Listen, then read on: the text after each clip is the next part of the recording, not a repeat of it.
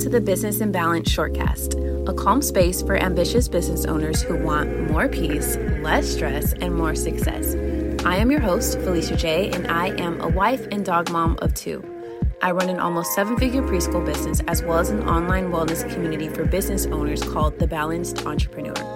I'm so happy to be on this journey to inner balance and new levels of success with you. Dating and entrepreneurship. I'm not going to lie, I was honestly thirsty to make this episode because I thought I would just have so much tea and all these things to spill. But as I was writing the notes for this, I came to realization that I honestly didn't even have that much time on the dating scene once I was at the point of starting my business and up until the point where I met my husband. But I did have some valuable experiences and lessons, like just the importance of intention and of knowing your worth that I want to be able to share in today's episode. So let's take it back about I maybe like five years ago at this point, I had already opened my home daycare and now I was at the point of mm, just having finished opening up the commercial childcare center that I still own today. Found myself back on the dating scene and at that point I didn't really have a lot of friends. I I've honestly never really been the type of person that goes out that much. I mean, I've had my time like right out of college or so but at this point wasn't really going out so i didn't have that many opportunities to be able to even meet guys like that or to be able to meet guys through mutual friends and so i gave the dating apps a try i believe i tried match.com which nothing really really came out of that maybe even eharmony but if it was that one, nothing came out of that. I also had tried Bumble, which was decent. There were decent guys or people that I met on there. Like, for example, I had met a guy who was also a business owner who was in actually the same city as my business that was a really nice person, a good person, clearly not my person, but overall, Bumble was a decent experience. And then I also had tried Coffee Meets Bagel, which again, overall, I would say was was a pretty decent experience.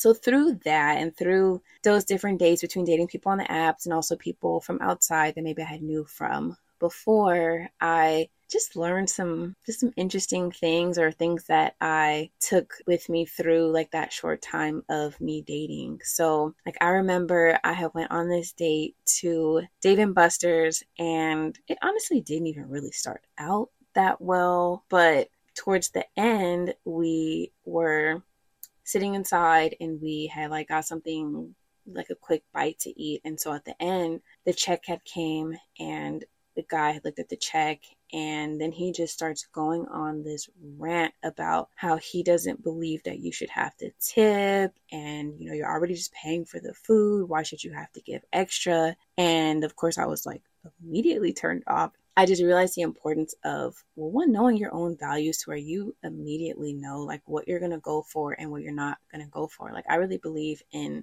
tipping people. And yes, they're getting paid, you know, like if they're a server from the restaurant, but it's not as much, you know, as the person should get, or if they are going above and beyond, or even if they're just doing their job. I don't know. I personally believe in tipping people. So experiences like that really made me conscious of like who I'm sharing my energy with and like what I'm going to tolerate and what I'm not going to tolerate. Also, it just taught me the importance of really just showing up as myself, not as what I thought the person wanted me to be or what seemed like what I should be, but just me. Like I know my mom used to always tell me, you know, don't start something that you can't finish. Like I remember I was dating this other person I had met and you know I wanted to to just be like the perfect chick, the perfect person like, you know, and just doing things that weren't even me. Like I do not like to cook like that. I've always been like that. I'm not a huge fan of cleaning, but I love a clean home and so I will make sure that I have a housekeeper that comes consistently that you know, I do tidy and clean up behind myself, but myself, but you know, I personally just it's not my thing. And so I'm dating this person. I remember like one time I had, you know, went to his house when he was still at work and I like was cooking food and cleaning up and folding his laundry. And like now looking back, I'm like, the hell were you doing? Like that is not you. And imagine if, you know, it worked out with that person. Now I'm having to try to sustain those things that I started, knowing good and well I'm a business owner. I have things, you know, I have a lot of things going on, and I really know the value of my time now, and I prefer to pay for my time. I prefer to pay to have meals delivered or have someone prepare the meals for me, or to, like I said, help me keep my home clean or to do my laundry. And so I just wasn't being authentic to myself. And so that was just a huge and valuable lesson that I that I learned while dating as a business owner. After those different experiences and things like that, I just really got to this point of being like, maybe I should just start with the end and work my way backwards as opposed to you know hoping that these people that i'm dating are going to be like this is going to be something long lasting or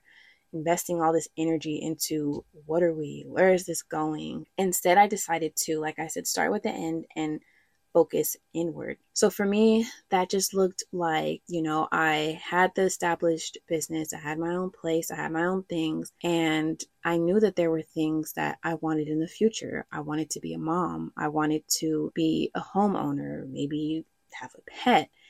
I got to this point of being like, you know, I don't have to wait to meet the perfect guy or to meet, you know, my future husband in order to attain these things. You know, maybe I can just start now. And so I started looking into being a foster parent, into adoption, into whatever I needed to do to be able to qualify for purchasing my own home. And I found that, or I believe that with me just overall surrendering and into not putting all the focus into finding this right person and instead into myself then that's when I met my husband. Once I was at this point of being like, I don't need to have someone else. Of course, that's what I wanted. You know, it was ideal, but I didn't have to to wait, you know, to really like get my life started and to really like make my dreams come true.